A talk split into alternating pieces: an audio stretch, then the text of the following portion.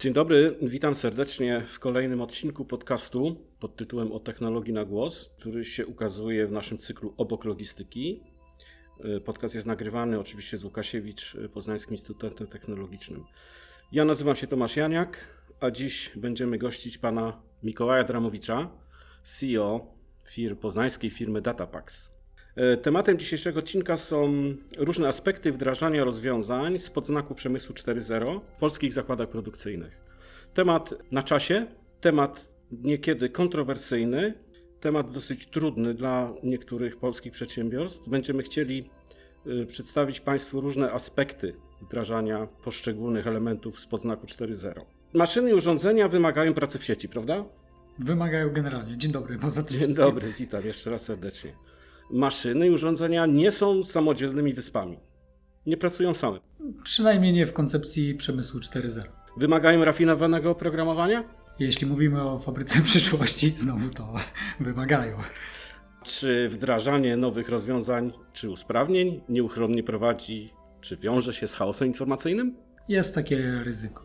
Panie Mikołaju, ale jak nad tym wszystkim panować? Jak ustrzec się błędów podczas wdrażania całych systemów czy elementów tych systemów? Chyba najprościej jest y, zaakceptować, że nie jesteśmy w stanie ustrzec się błędów i po prostu się na nie przygotować odpowiednio. Można generalnie spojrzeć na to, jakie te błędy najczęściej się pojawiają i często wynikają z tego, co nam przyświeca, jeśli chcemy wdrażać przemysł 4.0. Nawet nie chodzi o samą definicję. Możemy powiedzieć, że generalnie mówimy o jakichś nowoczesnych technologiach, nowych rozwiązaniach, jakichś elementach sieciowych, które do tej pory w firmie nie istniały, a mają zaistnieć. No i mamy kilka obszarów, taki aspekt y, oczywiście miękki, nazwijmy go, związany z tym, jak dane zmiany są odbierane, czy w perspek z perspektywy pracowników może to tworzyć jakieś subiektywne poczucie zagrożenia, utraty pracy. Z drugiej strony mamy kadrę menedżerską, od której też być może w ramach wdrożenia i później wykorzystania systemów będzie się oczekiwać innych umiejętności i mamy ten szczebel decyzyjny, e, często w polskich firmach właścicieli, założycieli firmy, którzy są również emocjonalnie z firmą związani, mają jakieś swoje nawyki zarządcze. I pytanie brzmi, jaki jest cel, mm, co takiego ma być efektem całego wdrożenia. No to są takie elementy główne, od których zależy, ile błędów napotkamy, jak sobie z nimi poradzimy, jaki bardzo będą miały wpływ no, na efektywne przejście przez cały proces wdrożenia, albo w ogóle o, o decyzji, czy dany element chcemy mieć u siebie w fabryce, czy nie. To na pewno są najistotniejsze elementy wdrożeń, natomiast y, ja się zastanawiam zawsze nad tym, kto to wszystko weźmie na klatę, mówiąc już terminologii projektowej. A zatem zastanawiam się i tutaj prosiłbym y, Cię o swoje spostrzeżenia jaką rolę w takich, w takich trudnych wdrożeniach, powiedzmy sobie, tak jak już wspomniałeś, jaką rolę pełni, pełni lider takiego projektu wdrożeniowego? No to jest dobre pytanie. I teraz może tutaj dla słuchaczy, żeby każdy mógł odnieść też trochę do siebie i do swojej firmy, do swojego stanowiska czy roli, którą pełni w firmie, to możemy przedstawić taki model perfekcyjny powiedzieć, jak najlepiej by było, gdyby tak było i każdy będzie mógł sobie zobaczyć, e, gdzie jest po prostu, oczywiście najlepiej z mojej perspektywy i, i naszych wdrożeń, w których uczestniczyliśmy. No to jest też, to nie znaczy, że my tu wszystko wiemy najlepiej, tylko z naszego doświadczenia wynika, że obecność pewnych rzeczy po prostu e, usprawnia wdrożenia. I teraz jakie to są rzeczy? Pierwsza rzecz to sposób podejmowania decyzji związany z danym wdrożeniem. Czyli tak, czy w ogóle firma ma jakiś konkretny cel na rok, czy nawet dwa, finansowy, obrotowy, zwiększenia sprzedaży, jakie, jakie są y, cele firmy. Druga rzecz, czy jeżeli powstaje inicjatywa typu wdrożenie nowych rozwiązań, to czy ta inicjatywa w ogóle jest spójna z tym celem? Czy bierze się to pod uwagę? Czy to są e, być może jakieś y, działania bardziej nagłe? I to jest normalne, to jest ok, że Jeden przedsiębiorca jedzie do drugiego przedsiębiorcy, widzi jakieś rozwiązanie u niego, widzi, słuchaj, ja widzę w telefonie informację o wydajności mojego parku maszynowego. Drugi przedsiębiorca mówi, wow, no to świetnie, bo ja też chcę. I czasami decyzje tak są podejmowane, to jest w porządku. Chodzi o to tylko, żeby mieć świadomość, że bez mm, zweryfikowania, jak to się ma do naszych celów, do naszych planów długodystansowych, jeśli one istnieją, no to sprawia później ryzyko przy wdrożeniu, bo okazuje się, że w trakcie powstają różne problemy. Jeśli mamy tego kompasu, który nam powie, robimy to po to, żeby zwiększyć efektywność wykorzystania parku maszynowego z 50 do 75%, no to w ogóle nie wiemy, co zrobić, kiedy podejmujemy decyzję. Czy dane wdrożenie wpłynie na sposób realizowania, w ogóle planowania produkcji? Tak czy nie? No, z tej perspektywy, że po prostu chcemy obserwować coś na telefonie, takie pytanie trochę brzmi jak z kosmosu. Nie? Czyli pierwsze pytanie, gdzie my się w ogóle w zarządzaniu w naszej firmie znajdujemy? Jeżeli już mamy cele, jeżeli umiemy podejmować decyzje w sposób bardziej zaawansowany, gdzie patrzymy na koszty, patrzymy na zwrot z inwestycji, patrzymy ile to będzie czasu trwało, jesteśmy w stanie sobie powiedzieć, będzie ryzyko A, będzie ryzyko B, będzie ryzyko C, jaki będzie miał wpływ na projekt. Jesteśmy w ogóle w stanie, wracamy do pytania, wyznaczyć lidera w projekcie, odpowiedzialnego w firmie, no to już jesteśmy bardzo daleko, z naszej perspektywy przynajmniej i firm, z którymi pracujemy, y, w kontekście zarządzania, bo y, wydaje mi się, że część firm y, w Polsce no, zarządzania się uczymy. Wydaje mi się również, przynajmniej na poziomie doświadczeń z przedsiębiorcami, z którymi się spotykałem, którzy zakładali firmy, tworzyli firmy w sposób bardzo zdyscyplinowany. Ja mam dużo uznania i szacunku do, jako młody przedsiębiorca, do tego, co te osoby zbudowały. I po prostu widzę, że dochodzi do pewnego momentu, w którym dany styl zarządzania e, już nie odpowiada potrzebom organizacji, potrzebom rynku, tego co się dzieje, czy nowym technologiom, które e, czasami już są e, może poza jakimś taką percepcją w ogóle. Mm, ktoś może nie mieć chęci czy otwartości się uczyć nowych technologii. Zupełnie to rozumiem, bo ja sam tego doświadczam. Nie mam TikToka, nie wiem w ogóle o co kaman w tym temacie. Nie wiem o co chodzi w tym temacie. E, więc jakby rozumiem to. E, jeżeli jest taki lider projektu, to jest bardzo ważne, żeby określić jego ramy. Po pierwsze, jaka jest jego odpowiedzialność, czyli terminy, co i do kiedy ma być zrobione. E, druga sprawa to wskaźniki, w jakich się monitoruje takie wdrożenia. I od razu praktyczny przykład, świetne wskaźniki to jest, najczęściej są jakieś firmy zewnętrzne też zaangażowane, więc dobrze jest śledzić zarówno wykorzystanie zaplanowanych godzin, które na dane wdrożenie wyznaczyliśmy wewnątrz organizacji, pracowników wewnątrz organizacji, ile czasu poświęci dział IT, dział utrzymanie ruchu, kto będzie potrzebny jeszcze, właśnie czy planista produkcji, czy kierownik produkcji, kiedy i na ile godzin. To nie jest apteka, tego się nie da co do minuty wyznaczyć, ale przy mm, doświadczonym zespole e, można przynajmniej określić, jakie te kosze godzinowe są. I to się po prostu monitoruje co tydzień, patrzy się, czy są jakieś przekroczenia. W ogóle to, że patrzymy na to, to oznacza, że się nad tym zastanowiliśmy, że się nie rzucamy na to wdrożenie po prostu, bo również jest takie ryzyko, że jeżeli ktoś naprawdę przeanalizuje sobie, zaplanuje, ile czasu takie wdrożenie zabiera, to się okazuje, że no, potrzebna jest jakaś pomoc do tych czynności operacyjnych. Część pracowników nie może po prostu się zajmować swoimi biznesowymi zadaniami, bo przez dwa dni w tygodniu, przez na przykład dwa miesiące są zaangażowani w przygotowywanie danych do systemu.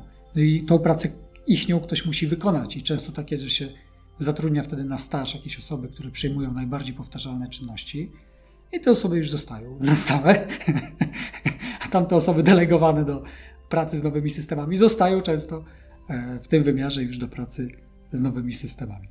Więc y, to też myślę, że warto wziąć y, pod uwagę, że takie sytuacje się zdarzają. Druga rzecz, drugi, czy pierwszy wskaźnik, godziny, które my planujemy wewnątrz organizacji i monitorujemy, ile z tych godzin co tydzień e, zużywamy w stosunku do tego, co zaplanowaliśmy. Drugi wskaźnik, dokładnie ta sama historia, tylko z dostawcami wdrażającymi dane rozwiązania. Również oni, jeżeli są w stanie nam przedstawić, mm, przynajmniej w jakiś ramowy sposób, ile godzin w którym momencie e, planują wykorzystać, to znaczy, że są profesjonalnie do tego e, przygotowani, mają to zaplanowane, ocenili tą pracochłonność e, szczegółowo. Ja tu rozumiem też z perspektywy osoby, która prowadzi takie projekty, bo dla mnie ten poziom szczegółowości czasami jest ważny, a czasami mniej, jeżeli projekt jest mniejszy i na przykład w ogóle rozliczanie godzinowe jawi mi się jako jakaś niepotrzebna administracja. Więc skala tego projektu też jest istotna, no i ryzyko związane z tym brakiem monitorowania y, budżetu u dostawcy y, rozwiązania czy usług lub dostawców, jeśli jest zaangażowanych więcej stron. No i trzeci element to podstawowa sprawa, czyli budżet, który mamy na dany projekt i również rozłożony w czasie, w którym momencie powinniśmy ile pieniędzy wydać i na co. I te trzy elementy monitorujemy, weryfikujemy i lider takiego projektu w oczach zarządu, czy właścicieli, czy osób decyzyjnych, czy tak zwanego sponsora projektu, czy. No już nie, nie chodzi o to, może nomenklaturę, nazewnictwo tych projektów. Bardziej chodzi o to, jeśli komuś zlecamy firmie, żeby taki projekt przeprowadził, dajmy mu przynajmniej takie trzy wskaźniki i z tych wskaźników go rozliczajmy. To będzie jego rola, żeby on ją efektywnie pełnił, on musi mieć, czy ona, ta osoba musi mieć decyzyjność w tym obszarze. Czyli też nie może mieć e, takiej informacji, że z każdym pytaniem, z każdym problemem będzie przychodzić do zarządu, czy do, no już będę używał tego słowa, zarząd, do zarządu, który zlecił projekt, pytać. Musi mieć określony budżet, określone granice, w ramach których może samodzielnie podejmować decyzje e, i dopiero na przykład po przekroczeniu danego budżetu przychodzi e, czy po zielone światło, czy skonsultować, czy po prostu przedstawić temat na zarządzie. Poza tym niech to będą regularne raporty, bardzo proste. Naprawdę nie trzeba tutaj wielce tworzyć, wystarczy e, nawet raz w miesiącu mailem wysłać podstawowy wskaźnik, krótki opis. Wszyscy jesteśmy zajęci i nikt nie ma czasu czytać ani tym bardziej robić, e, albo może na odwrót, e, raportów, których później nikt nie czyta. Tak, i to są te elementy, byśmy powiedzieli, mm, związane z klasycznym zarządzaniem, zarządzaniem wszelkimi procesami, nazwijmy to, ale teraz pojawia się problem, który chciałbym troszeczkę rozwinąć, wątek, który chciałbym troszeczkę rozwinąć, mianowicie y, ludzie. Menedżer y, projektu, szef projektu jest zawsze trochę między młotem a kowadłem. Jak on teraz, y, jak on teraz w takich trudnych, w takich wdrożeniach trudnych, nie, to nie jest tylko sam system informatyczny, to, jest, to są kompleksowe wdrożenia, które wymagają bardzo wielu, nie tylko tych twardych umiejętności, ale czy może jakieś wskazówki dotyczące jak on może poruszać się, jak może komunikować się z ludźmi na różnych poziomach, na różnych szczeblach, w firmach, które mają swoją historię, niekiedy bardzo długą historię, w firmach, które mm, często, mm, które często występuje jakiś opór materii. Nie tylko ten entuzjazm 4.0, który nie, w niektórych firmach może w jakiś tam sposób zmniejszyć zaangażowanie pracowników. Co z nimi teraz? Jak ten menedżer mm, może, może sobie tu poukładać te relacje? To jest y, w sumie bardzo ciekawe, że właściwie ten element póki co 4.0 nawet nie jest najważniejszy chyba w tej naszej rozmowie. Bardziej mówimy o pewnych standardach zarządzania projektami, chyba do tego to się sprowadza, bo mówimy teraz o komunikacji i oczywiście jest wiele stylów, narzędzi. Ja parę przykładów podam, ale przypomniał mi się mój kolega, z którym kiedyś pracowałem.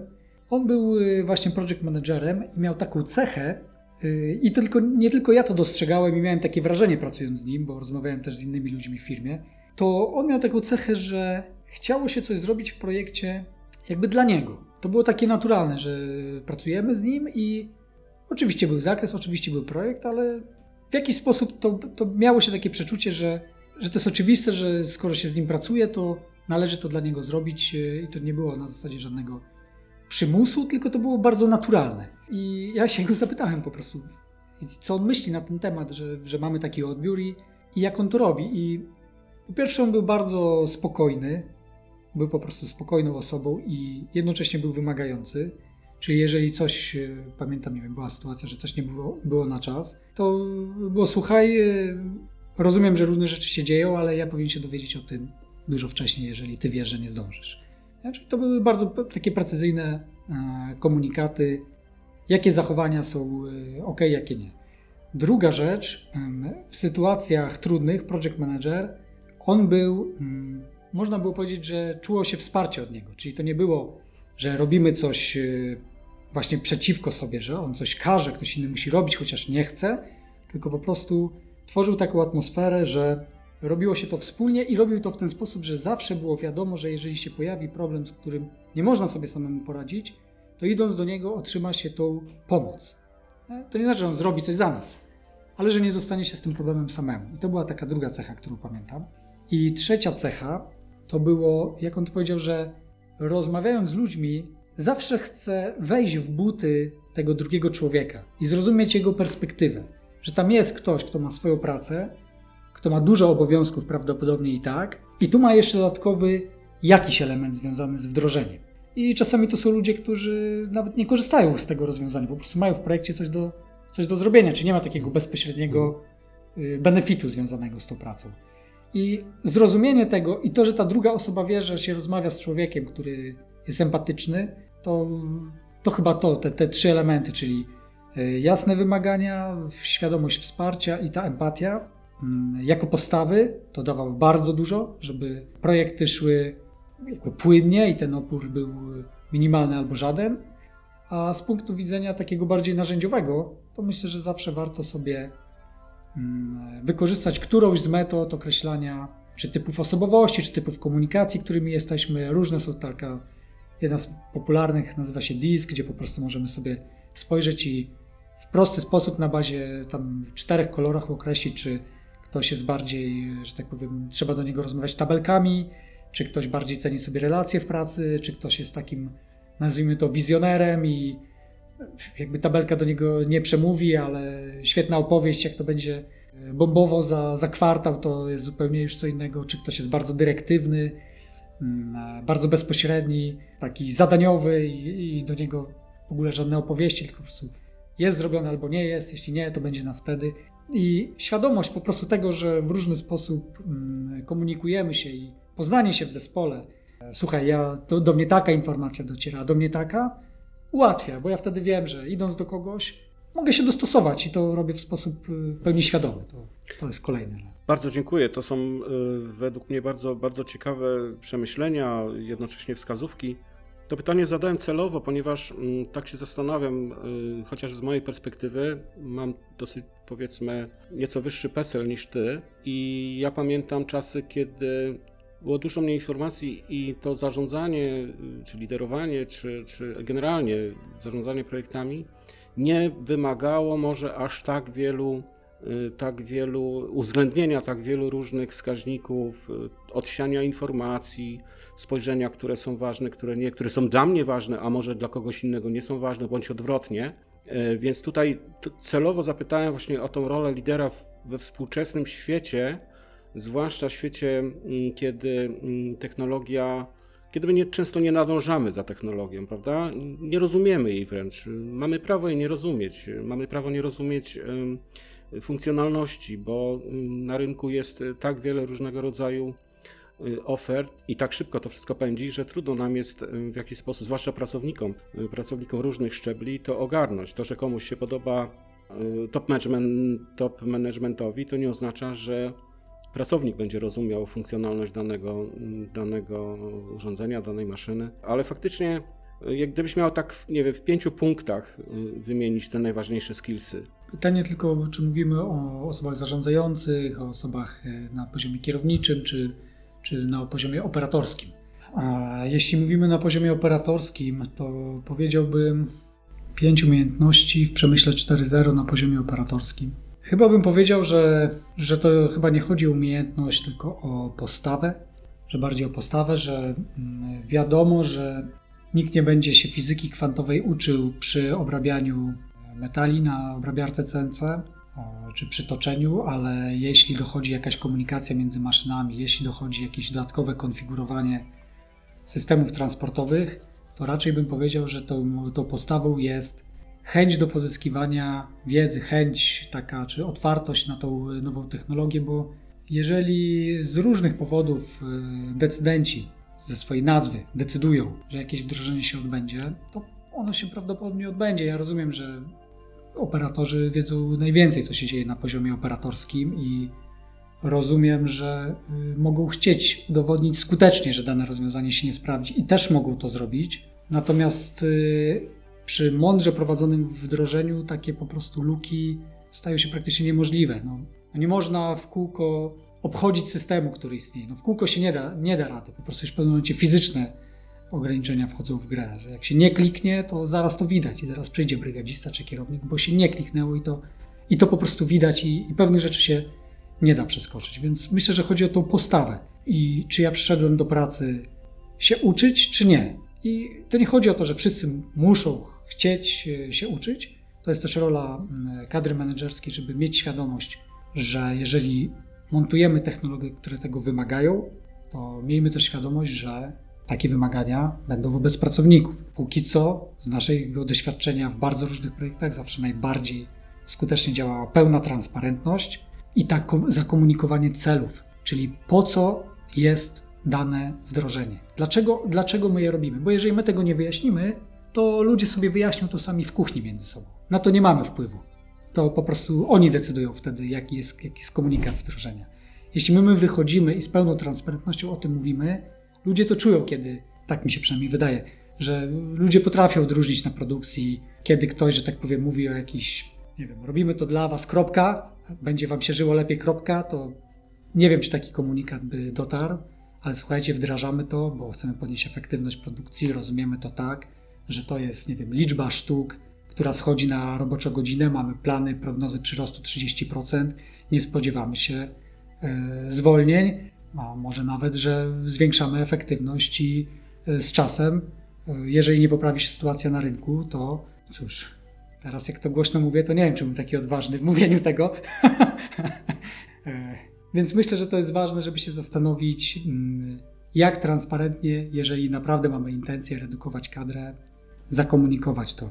A swoją drogą, mm, czasami to y, wydaje się, że to będzie problem, a nie jest. Z tego tytułu, że część osób y, być może zbliża się do wieku emerytalnego i po prostu i tak chcą zrezygnować, i wtedy warto wiedzieć to, czyli być blisko tych ludzi na tyle, żeby mieć tą informację od nich, że tak będzie. Czasami warto spojrzeć na rynek, jak wygląda, na ile jest danych pracowników dostępnych, a na ile nie, bo może wręcz jesteśmy w sytuacji niedoboru pracowników i wtedy taka technologia to jest zupełnie inna e, sytuacja.